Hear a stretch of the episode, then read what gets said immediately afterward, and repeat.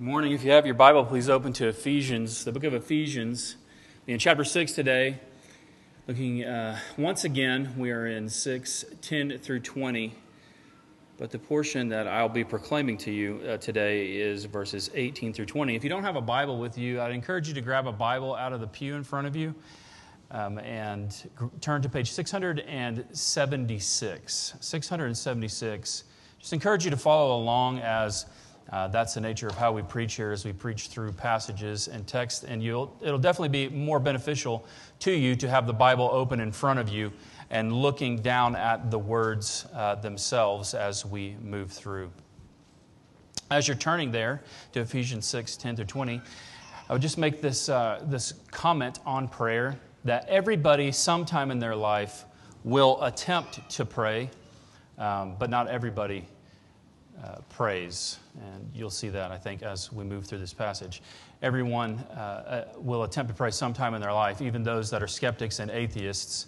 Um, and doing researching suffering and evil this past year in my dissertation, that's one thing I discovered is everyone, I believe, will attempt to pray in their life. Whether it's because something terrible has happened to you, you know, I, no doubt through this pandemic, many people's first prayer was God help me as they were being intubated, not knowing if they were going to be ever wake up again after they're being put under to try to save their life. Some people will curse God. God, I hate you. That might be some people's first prayer, but everybody, sometime in their life, will attempt to pray, um, but not everybody prays. So if you're there, if you're in your passage today, we're going to look at, again at this great portion. I'll read Ephesians uh, chapter 6. I'll read verses, again, verses 10 through 20. We've spent two weeks here, and this is the last. Um, this is really the end of the summer preaching schedule, and we'll be back on a normal schedule next week, back in John. So if you're there, please stand as we honor the reading of God's word and we hear from um, our King this morning. Ephesians 6, beginning of verse 10. Finally, be strong in the Lord and in the strength of his might. Put on the whole armor of God that you may be able to stand against the schemes of the devil. For we do not wrestle against flesh and blood, but against the rulers, against the authorities, against the cosmic powers over this present darkness, against the spiritual forces of evil in the heavenly places. Therefore, take up the whole armor of God, that you may be able to withstand in the evil day, and having done all to stand, stand firm. Stand, therefore, having fastened on the belt of truth, and having put on the breastplate of righteousness, and as shoes for your feet, having put on the readiness given by the gospel of peace. In all circumstances, take up the shield of faith, with which you can extinguish all the flaming darts of the evil one and take the helmet of salvation and the sword of the Spirit, which is the Word of God. And our portion for today. Praying at all times in the Spirit with all prayer and supplication. To that end, keep alert with all perseverance, making supplications for all the saints, and also for me, that words may be given to me in opening my mouth boldly to proclaim the mystery of the gospel, for which I am an ambassador in chains that I may declare it boldly as I ought to speak. This is the word of the Lord. Please be seated.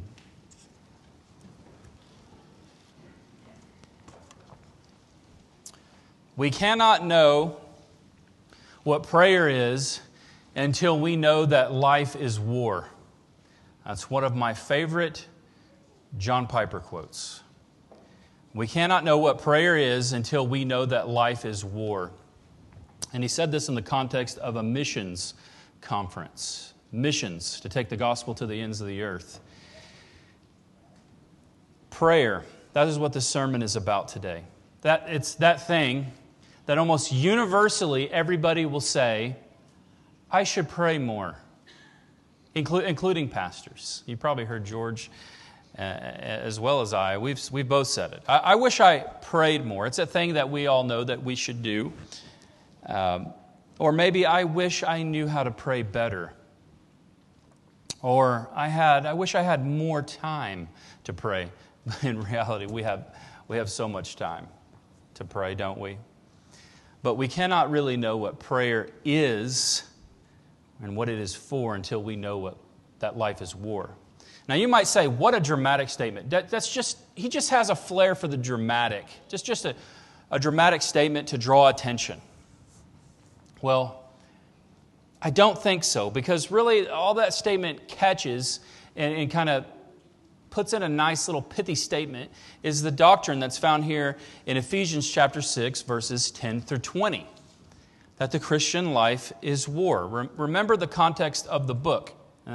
It helps us, right? If we want to know what a sentence means, if we want to know what he's getting at when he tells us to pray at all times in the Spirit, we need to know what 10 through 20 means, don't we?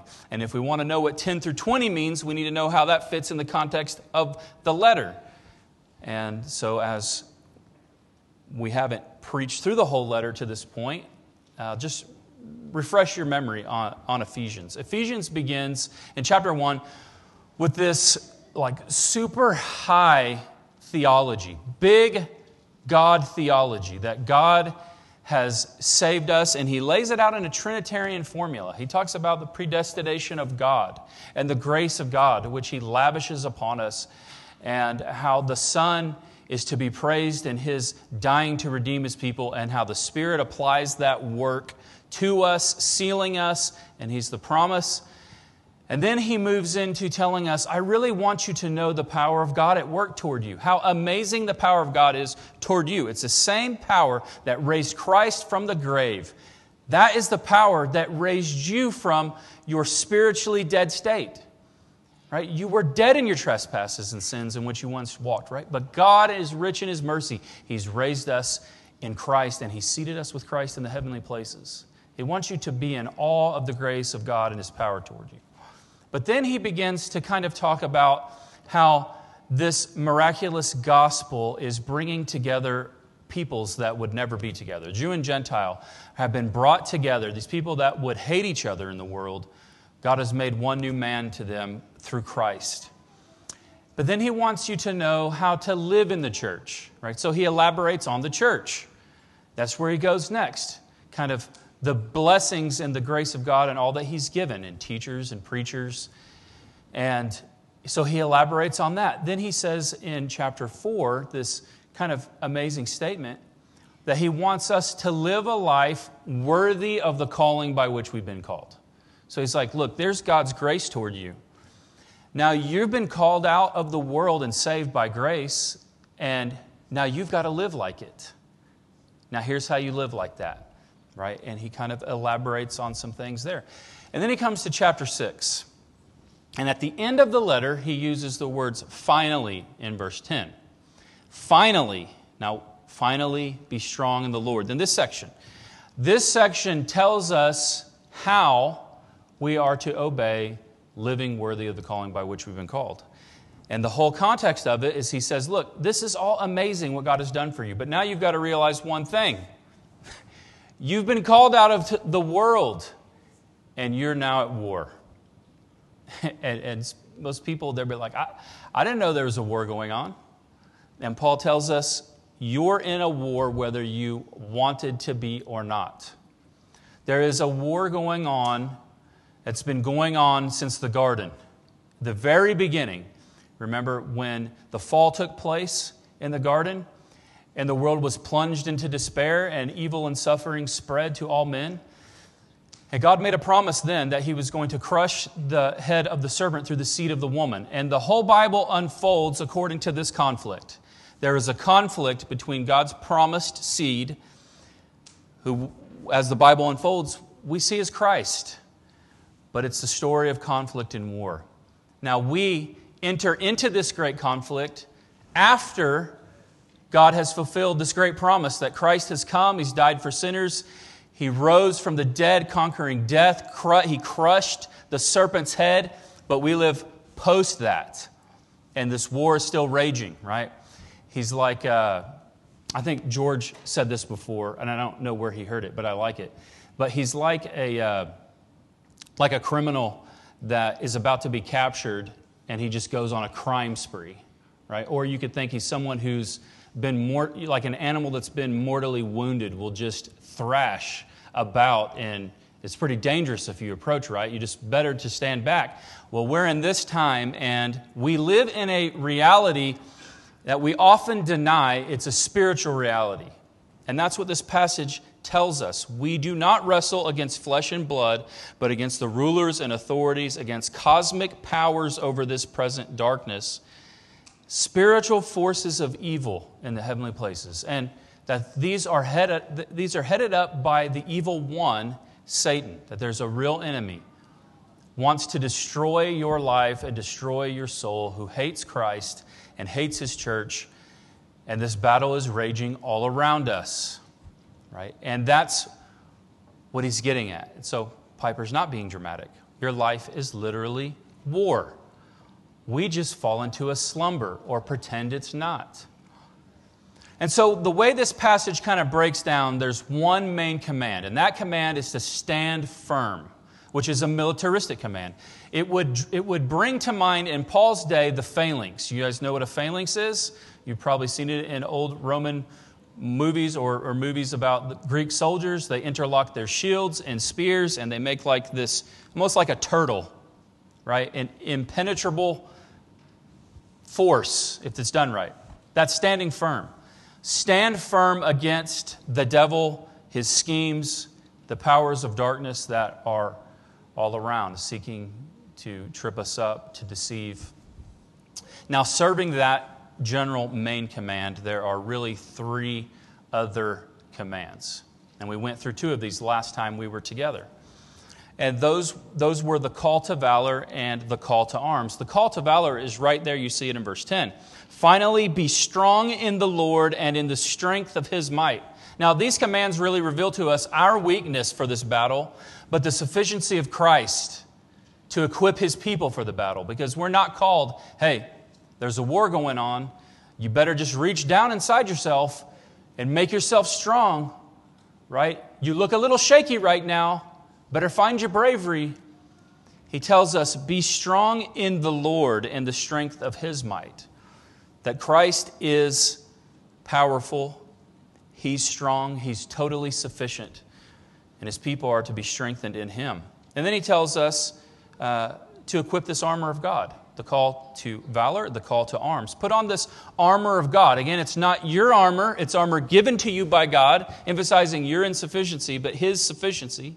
We went through those last time the belt of truth, the breastplate of righteousness, shoes made ready by the gospel, the shield of faith, helmet of salvation, the sword of the Spirit.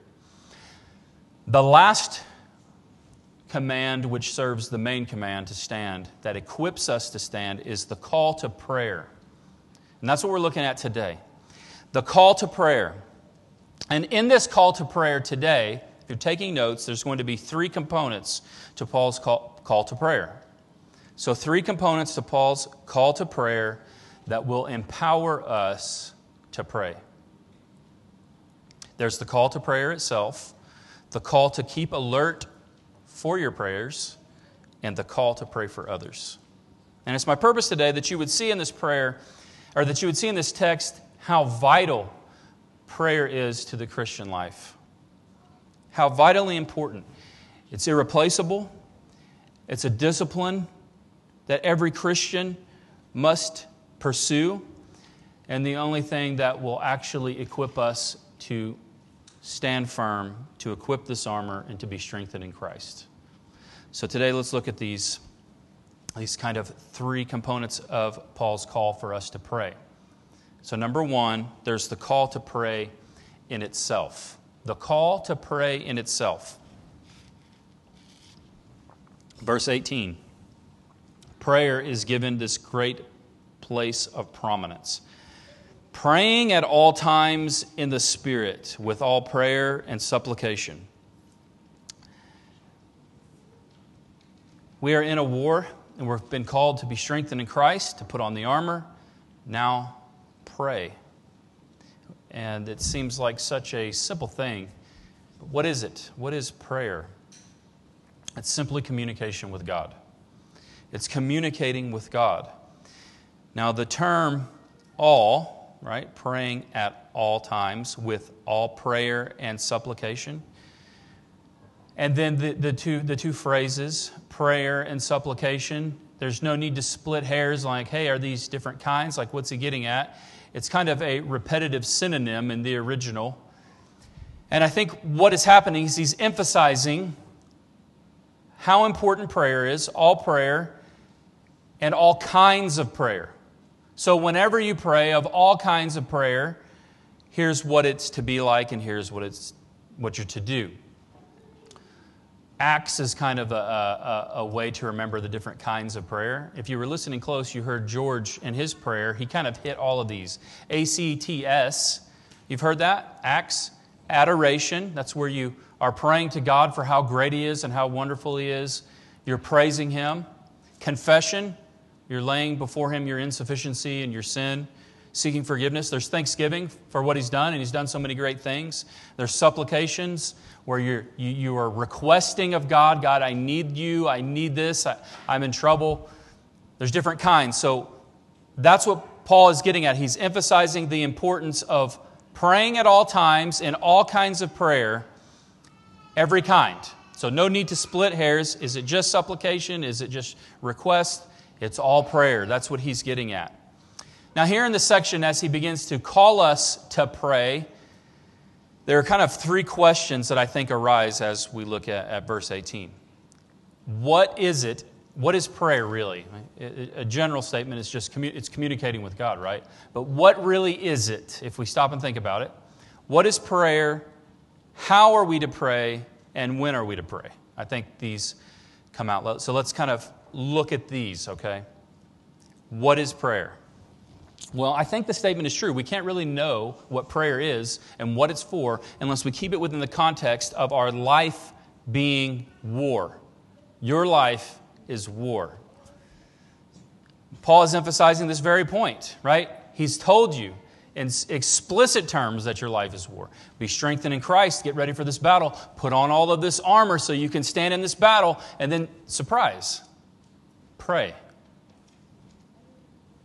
So, what is it? It's easy, it's an easy concept to understand as just communication with God. But what is it in the context of the Christian life as war? Some have said that prayer here is the seventh piece of armor. You've probably heard that before. It may even be in your study Bible. Um, I think that's due more to, to theologians' need to make things in sevens than it is the text. You know, pa- uh, preachers and theologians, they love for things to be tidy and they love for things to be in sevens because sevens is like, that's like the number of completion. But I don't think, though, I think that's stretching that metaphor of the armor too far. Prayer is not another piece of the armor, prayer is communication. Now, what is communication in war? That's the question to ask because that's the context he brings it up in. And what it is, is prayer is what is called in the military a force multiplier. It's something that gives personnel or equipment the ability to complete tasks greater or do greater feats than they could without that thing, right? And that's clearly what prayer is in this context. It is a force multiplier that enables the Christian to be strengthened in Christ to equip all of those pieces of armor and to stand. Without prayer, we don't stand a chance to do what Paul asks us to do. But with prayer, this great force multiplier, we're enabled by the Spirit to answer this call to valor and to the call to this battle and to stand. Prayer is the logistical support lifeline of the Christian. Right? That's, that's what it is. We are insufficient in and of ourselves to this task. We are facing an enemy that is not flesh and blood, that are real persons. We emphasized that in the first sermon. These are real persons, intelligent, supernatural, with thousands of years of experience of dealing with us. They're interdimensional, they can apparently move into our reality. We can't move into theirs. We are woefully outnumbered in power and ability. But we have been united with Christ. And we have this great force multiplier, this logistical lifeline of prayer, right? This force multiplier, which enables us to do what God calls us to do. Napoleon Bonaparte, there's a famous quote attributed to him, but I think it's actually older than him. You know him, he's like supposedly this m- brilliant military strategist, the emperor. And he said this Armies march on their bellies. Now, I think it predates him, but it's interesting to think about because we often think about just like the battle of war, but we often fail to think about the importance of the support lifeline of logistics. And that's what he's getting at, right? You can't have an army and you can't proceed or progress or do any great feats if you've got an army starving to death.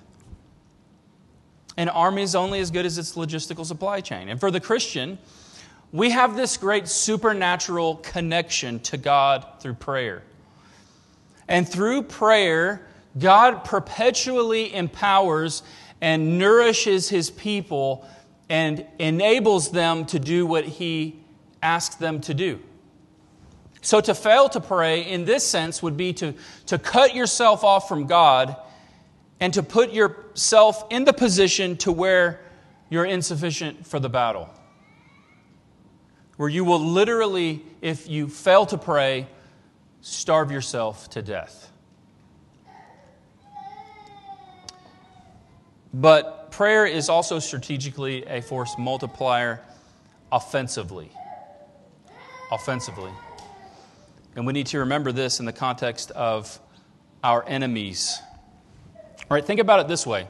They train forward observers here at Fort Sill. a forward observer will go out forward of the front line, kind of in enemy territory. And they'll have binoculars and they have maps and they'll take their notes and they'll observe. They do what they do, they observe, right? And if they don't have a radio, right? Just think of a radio. If they don't have a radio, all they could do is take notes and send like a runner back. But because we have great technology and communication and radios and even other advanced things where we can send digital messages, they're able to observe and call in hey, you know, um, we've got 300 troops in the open. We have tanks moving in the open, so they can call for fire. That's what they do. It's a pretty neat job. Hey, you, this is me. Uh, fire for effect. Grid 1, 2, 3, 4, 5, 6, 7, 8, 9, 10. And the guy on the other end says, shot out, and here it comes, right? And that's the great force multiplier of this communication. And we have direct access to God in this battle. We're not alone in this battle. So it isn't just for our support to equip us, to build us up, it's to go on the offensive. We are praying. Praying is warfare.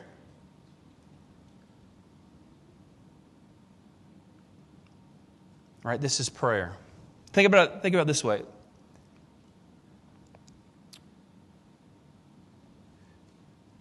That we have direct access to God, equipped for, and He will equip us for every task He asks us to do.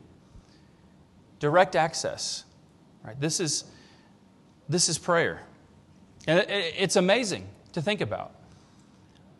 We take it for granted, right? That not only will He support us for everything, but He will equip us to take this battle to the enemy, even. Now, here's the next question How do we pray? Well, verse 18 says, if you look at it, praying at all times in the Spirit. What does it mean to pray in the Spirit? What does that mean? That's an interesting phrase, right? Well, first I'll tell you what it, what it doesn't mean. All right, that will be helpful. What does it not mean? It doesn't mean to pray in tongues, okay? I've heard that before many times. You may have as well. It's not a private prayer language, as some, as some people would say. Now, I know that it's not because of the text itself, because of the Bible. I'll give you two reasons why it's not that. So let's remove ourselves, first off, from our current debate between continuationists, those who would say this, maybe this is speaking in tongues, and those that would say that ceased. Let's remove ourselves from our time and place ourselves in Paul's time, where people did speak in tongues. in Paul's day. It's a gift of the Spirit, right? Go to 1 Corinthians 12, 27 through 31. What we begin to see and understand is that not everyone, even when people prayed that way or spoke in tongues, not everyone had that gift. It wasn't for everyone. And Paul says, Now, you are the body of Christ and individually members of it, and God has appointed in the church first apostles, second prophets, third teachers, then miracles, then gifts of healing, helping, administration, and various kinds of tongues. Are all apostles? Now, a series of rhetorical questions where the answer is no. Are all apostles? Are all prophets? Are all teachers? Do all work miracles? Do all possess, possess gifts of healings? Do all speak with tongues? Do all interpret? But earnestly desire the higher gifts, and I will show you still a more excellent way. It cannot be speaking in tongues because what Paul's asking the church in Ephesus to do and what he's asking us to do, he's asking every single Christian to do. Praying at all times in the Spirit. So it can't be praying in tongues. But secondly, there's a reason why, and it's right here in front of you. It can't be praying in tongues because he tells them to pray for specific things that they know they would be praying for. Praying for all the saints, and please pray for me. And when you're praying in tongues, they aren't, you don't know what you're saying. So for those two reasons, it can't be that. Okay, so that's not that's what it's not. I hope that's clear to you. So what is praying in the Spirit? Well, the term, this exact same term comes up in uh, Jude, Jude 120. If you're curious, you can look at that. Now, I'll, t- I'll tell you this. It appears to me to, that biblically, it is this it's the only way that a fallen human can pray. Okay? To say it another way, it's the only way any human being can pray. One more way, it's the only real prayer. You see, because in ourselves, we have no right or ability to come before a holy God. God is holy and perfect and righteous. We're fallen in sin. This is our natural disposition as sinners. And just like you don't have the right to go up to the White House and demand an audience with the president, Magnify that 10 trillion fold. A sinner has no right to demand an audience with the King of the universe.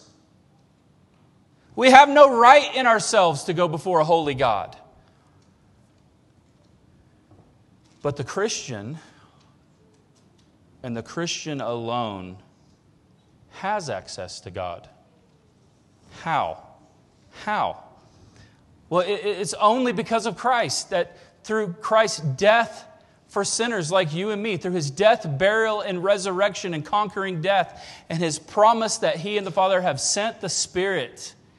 He sends the Spirit to us that the Spirit resides in us. We alone, because of Christ and the Spirit, may pray to God.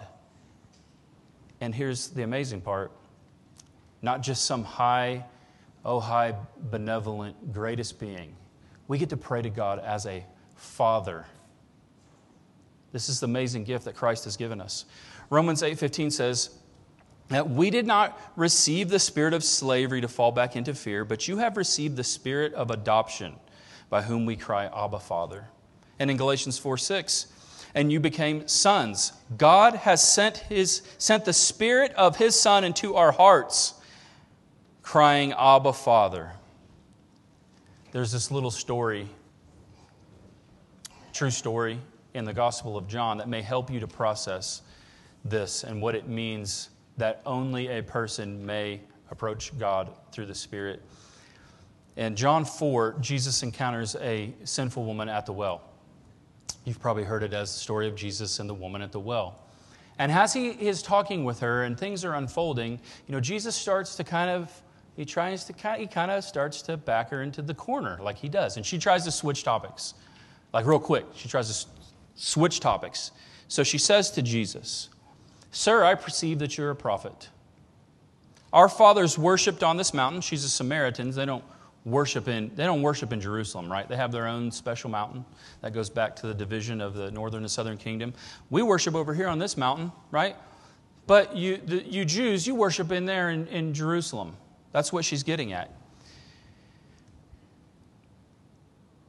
And so she says, Where are people to worship? Jesus said to her, Woman, believe me, the hour is coming when neither on this mountain nor in Jerusalem will you worship the Father.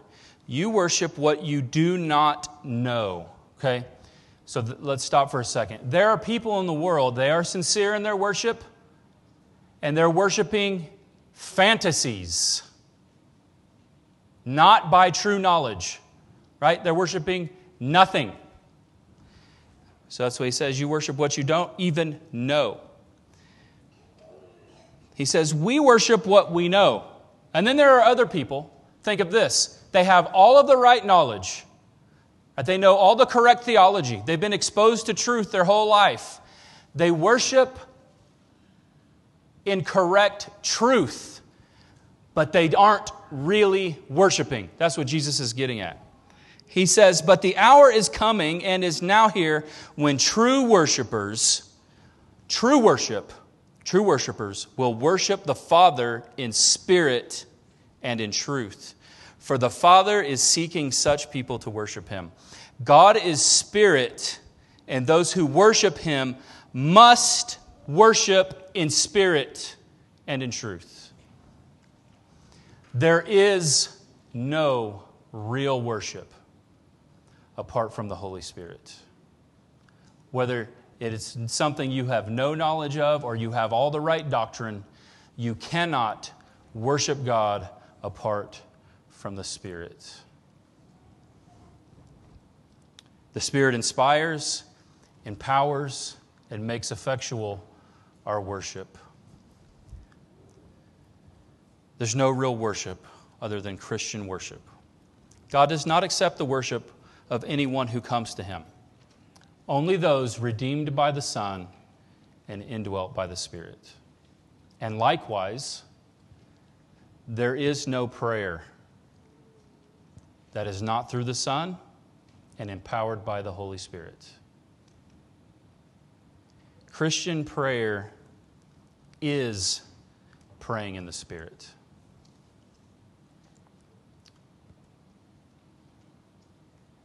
What does the Spirit do when we pray? I was thinking of it like this, right? In the context of this great warfare, we're up against these persons, incredibly evil, ancient, interdimensional, even, right? Angels.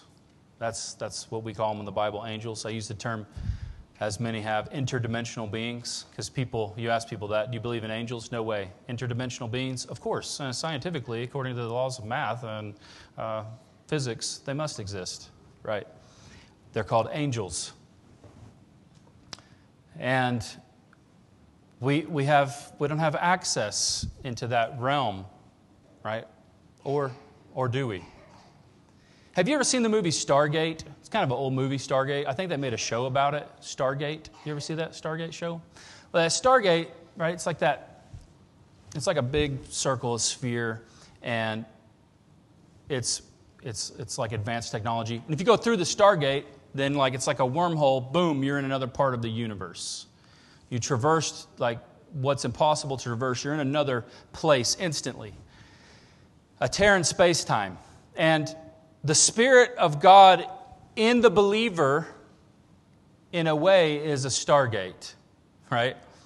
Because at any time and at any place, wherever the believer is at, it doesn't matter, the Christian may stop and alone through the Spirit may be transported to the feet of the creator of the universe, to the throne room of God. Right? And that's our privilege. And the writer of Hebrews tells us that that's our privilege because we have a great and faithful high priest who has made a one time sacrifice for his people. And because he's done that, we not can do it. We ought to do it. We ought to boldly go into that place and pray. Go before him. This is what the Spirit does for us. right? It's amazing to think about. Additionally, the Spirit helps us when we don't even know how to pray. Haven't, haven't you ever had times where you're like, I just don't even know what to say? I don't know what to pray. Maybe you're just going through a time of great difficulty and suffering, and all you can do is just get down on your knees and maybe just cry and humbly put yourself before God, but you don't even know what to say. And Paul tells us in Romans 8 26 that the Spirit helps us when we're weak like that. The Spirit helps us in our weakness, for we do not know what to pray as we ought, but the Spirit Himself intercedes for us with groanings too deep for words. Not that we're groaning, it's that the Spirit is groaning. The Spirit is making our prayers. He knows what we need. Verse 27 He who searches hearts knows what is the mind of the Spirit because the Spirit intercedes for the saints according to the will of God. So even when we don't know what to pray and what to ask of God, the Spirit Himself speaks to God on our behalf exactly according to the will of God, exactly what we need. It's amazing. So here it is. This is praying in the Spirit. It is simply this it's Christian prayer. And what is that? It's praying in humble reliance upon the work of Jesus Christ and the gift of the Holy Spirit. That we would place ourselves in that position in this warfare, right? That I am at total dependence upon Christ and His work and total reliance upon the Spirit. This is praying in the Spirit. Now, when are we to do that? If you look back at your text, he tells you to pray at all times. He tells the Ephesians, pray at all times, and us to pray at all times. It's as if Paul is saying here that prayer is so essential to life, right? it, it is absolutely essential just to, to live that he's telling you pray at all times. And yet, so many just struggle to pray at, at all right? Doesn't it seem that in the context of how he brings it up, he has something more in mind than you setting aside a special time in your life, in your day to pray? Because he doesn't say that. Set a time, a special time in your day to pray. Though that's a good idea, isn't it? That's a great idea, and you should do that. Or even this set a time, a special time in your church to pray. You know, we have a pastoral prayer. That's all good, and that's great. And we have a time now on Wednesdays to pray. But it's more than that, right? I've had people call the church before or write on the, uh, an email or, or just talk to me in person. Hey, is your church a praying church? And usually, what they mean by that is do you guys have a prayer service? Right? And you can't answer yes to that, yeah, we have a prayer service. That doesn't mean you're a praying church. Because what Paul has in mind is something more than that, than you having a private time, than your church having special times. What he's getting at is to get you beyond that to where you begin to think of prayer in a different way altogether. It's, a, it's like a life posture, is what he's going for. A life posture. That's what it is. To a place where praying for you would become as natural as like breathing. Now, it's healthy to set aside times in your day to breathe. Did you guys know that? I learned that when I was doing my dissertation. Right? I'd be sitting in there all day reading. There's no windows. I don't know what time of day it is. Who knows what time of day it is? Typing, my, my, my watch would go off and it would say, breathe. So I'd stand up and I would just breathe for like a straight minute, as deep a breath as I can. Deep. And then, I, and then I, it's kind of crazy. But after I, that's over, it's like rejuvenation. You're like rejuvenated, like you just took a shot of espresso or something. It's like a healthy thing to set aside times to breathe. But guess what I never stopped doing all day? Breathing. Right? That is kind of that's the aim of what Paul is getting at. It's a this is a life posture of just being in constant communication with God. It's like it's like drinking water. It's very healthy to set aside times to drink water every day. I'll share with you a little side story from my past. The first time I ever encountered a drill sergeant, these are the first words I ever heard. So it's Fort Benning, Georgia. That's the place where people say real basic training take place. I, I'm not trying to offend anybody, right? That's where they train infantry there. And so I'm in, still in civilian clothes. We get in a little bus, all of us. Big drill sergeant steps up, 250 probably at least. He takes up the whole front of the bus. He says, Welcome to Fort Benning, Georgia. You will drink water or you will die. And we were like, what is happening? You know, and then that's how it started. We get off. Well, I mean, what he's saying is true. Somebody actually died there because it's so humid and so hot there. It's, it's crazy.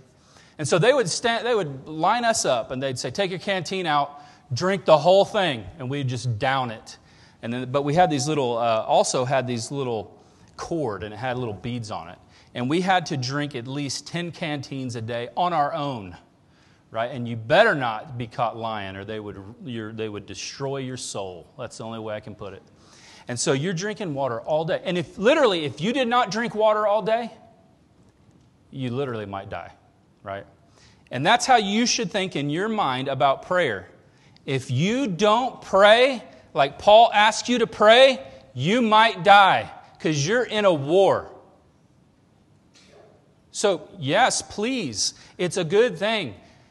How do we do it? Yes, set aside times throughout the day to pray morning, noon, evening. Matthew Henry has a whole thing written about how to do this. It's really good. You should check it out. Morning, noon, evening.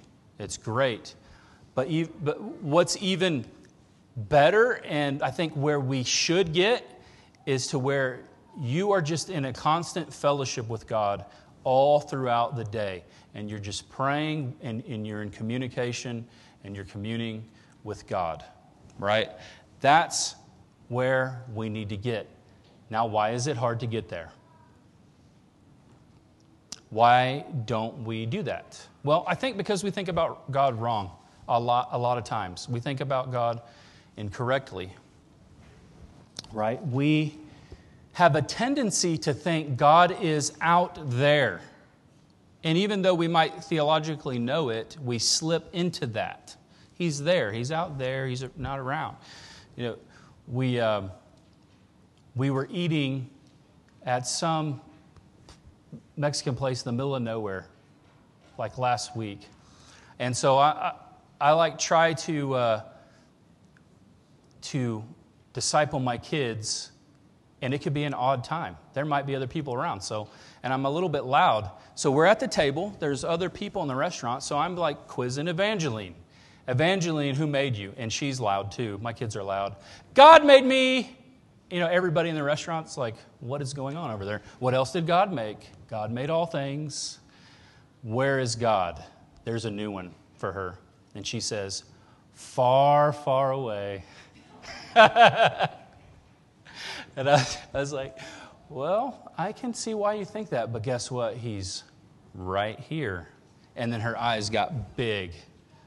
Her eyes go, so he's right here. And we, we become like her throughout the week, don't we? We become just like her. He's far, far away. But we know, of course, that God's not far, far away. He's near, He's everywhere. We can't go anywhere that He's not already there. And even better, we have the Holy Spirit in us, inside of us. He's literally with us. We can't get away. You can't get away from the Spirit of God, right? He's part of you just like the blood inside your body, if you're a Christian. And if we would really remember that, it would be easier to pray all day, all throughout the day, continually, at all times. And we also forget about the war, right? That's why. Like, so if I could come down right in front of you and like uh, pull open space time and let you poke your head through and see what is going on all around, that this is real this is real, that there are persons, supernatural persons, that have plotted your destruction. You'd pray all day. I guarantee it. But we forget these things so easily. So let us remember them. Well, how about some quick tips? How do you pray all day? Because we have plenty of time. I'd adopt Matthew Henry's model morning, noon, and evening. Just set it aside, five minutes. That's it, five minutes, but also throughout the day. How about, how about this one? What about when you're just driving to work? How about you just turn the radio off and turn, turn your podcast off? Just turn it off. Drive for 10 minutes with the radio off, talking to God. Right? What about walking to school when you're at school, walking in between classes, back and forth at school, instead of talking to your friends about whatever doesn't matter eternally, just walk for a minute and talk with God. When you're doing the dishes or when you're taking a shower, right? Turn off your podcast or music or just have time alone with God. You can literally do it anytime. Mowing the grass, which I hate, and my prayers are literally like, Lord, have mercy on me. And just pray to God while you're mowing the grass. It can literally be anytime. How about when you wake up, instead of rolling out of bed and grabbing your phone, just stop and say, God, thank you for keeping me alive while I slept. Right? you have so much time where you can literally just talk to God all day. And it's a great privilege. We alone have this privilege of all the people of the face of the earth to go before God and talk to Him and pray. That's the call in itself to pray. What time is it? Anybody know? I feel like it's going, I'm going long again, George. Well, quickly, that's the call and pray in itself. Number B, or, or the second, the call to keep alert for prayer. Now, for all you language people out there, like, like George, this section contains 10 through 20. There's two, there's two participles here. Uh, 18, praying, that's a participle. What's a participle? It's a word um, that is used to modify, the, in this case, the general command, which is to stand, right? That's a general command, stand. Now, what supports that? Praying. See how verse 18 was praying. The second here is translated as, uh, in our text, something like um, keeping alert. It means watching. Praying and watching. They support the general command to stand.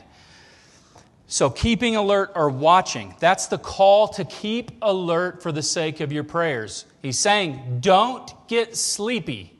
Don't fall into a slumber and think everything is safe, where you can just kind of go through life on autopilot and coast.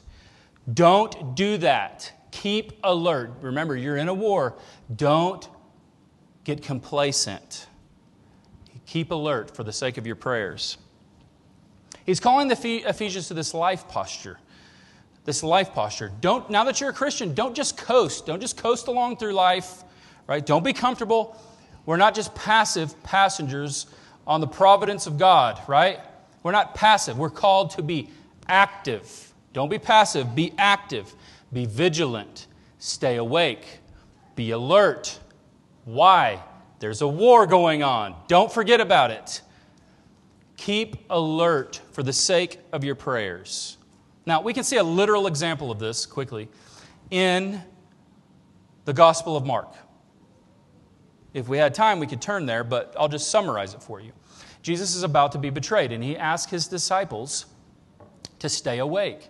Stay awake with me and pray, right? And the term that is used is the exact same term that Paul uses here for watching or to stay alert. So Jesus goes and prays. He comes back, and Peter is asleep, and he's like, What are you doing? I asked you to stay awake, right?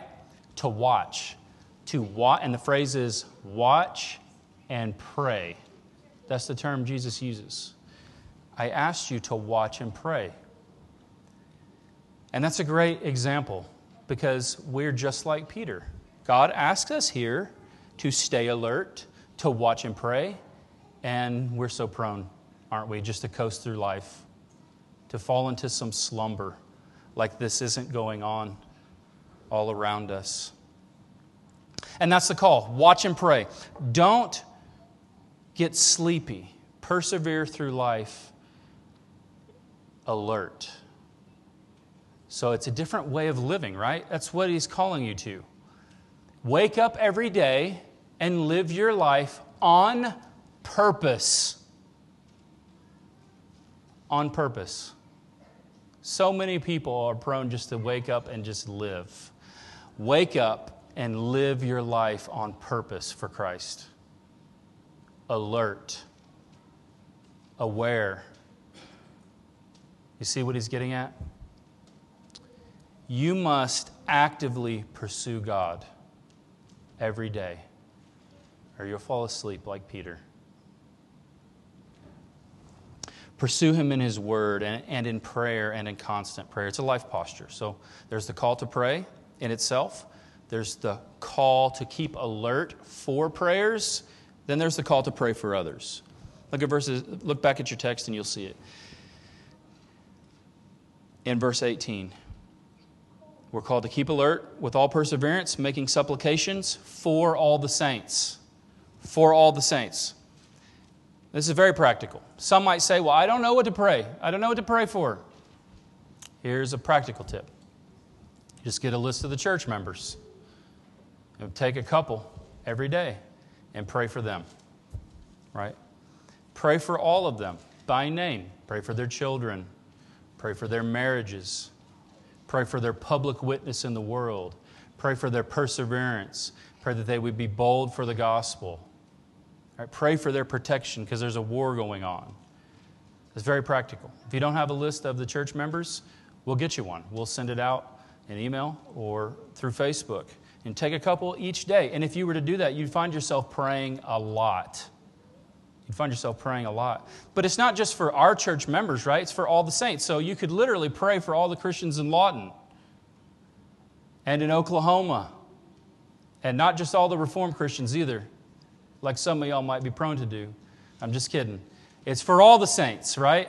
Pray for all of them, whether they align with you theologically perfectly or not. You praying for all the saints. They're in this war with us and not just in, in, Oklahoma, literally around the world. Think of all the Christians that are, are, are honoring Christ in ways you'll never know, will never know. The pressure's on them to deny Christ, they're persevering, they've been arrested. Pray for all the saints. You could literally spend your whole week only praying for all the saints. And then you'd find out, man, I haven't prayed for myself at all, but hopefully somebody else in the church has been praying for you. And in this way, your prayers become very selfless and they become very gospel oriented, which is what Paul asks them to do next when he says, And please pray for me. He says, I'm an ambassador in chains. And that's ironic because in this day and time, in Paul's day and time in the Roman Empire, to put an ambassador in chains would be an absolute travesty, right? It would be like, like an act of war. If, if, if your descendant ambassador from an, like another country sends an ambassador and you to put him in chains and throw him in jail, and that's, that's Paul. He's an ambassador for Christ. He's in chains. He's chained up in jail. And these are like real hardcore prisons that you, know, you don't eat unless somebody brings you food. Uh, maybe some prisoner stole your clothes. Well, the guards don't care, so you just might be naked and cold.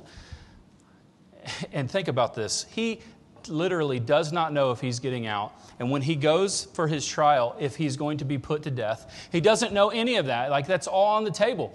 He doesn't know, am I going to get up and, you know, uh, go talk to the guard and am I going to get shanked in the back by some guy who hates Jesus?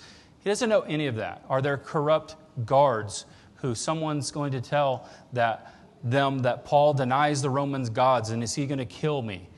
Right? And what is he asked to be prayed for? It'll really make you think differently about how you pray when you realize all he prays for is that he would be bold with the gospel. Just pray for me that when the time comes, I would be bold and open my mouth to proclaim the gospel as I ought to. Doesn't that just reorient the way you think about the things that we pray for in this world?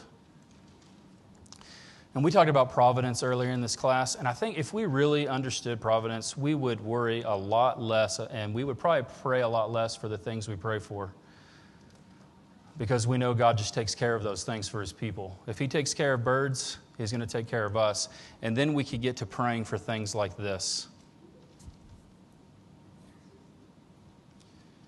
I know I was convicted by it when I, see, when I saw that. How little do our prayers often reflect that? He cares nothing for his comfort or his safety or that he even gets out of jail. Pray that I get out of jail? Nope. Pray that when I go before these magistrates, I boldly preach the gospel. That's amazing. That's amazing. Well, these are the three components to Paul's call to prayer that I think will empower us to pray the call to pray in itself, the call to keep alert for prayer, and the call to pray for others. Why pray? Why pray all the time? Why pray all the time in all our prayers in the Spirit and be alert, vigilant for all the saints? Why do it? Because you're in a war and you're insufficient for this task. But God has given us this gift of direct communication to Him, the support that we need, the support and the promise that He'll meet every need of ours if we would just pray. So pray. Father, we thank you for your word. And what a great privilege it is to be able to come before you.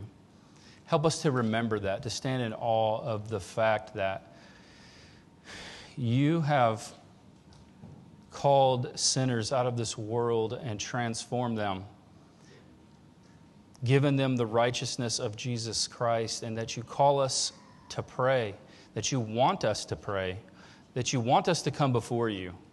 Like a loving father would love to talk to his children, you call us to yourself like that. Help us to stand in awe and wonder at the fact that we can, at any time, at any place, we can just shut our eyes and there we are, right before you. And you're ready to hear us and to equip us for these difficult things that you've called us to do in this world. Thank you for Christ. Thank you for all that He's done on our behalf. And I pray, God, that your people would pray. In Jesus' name, amen.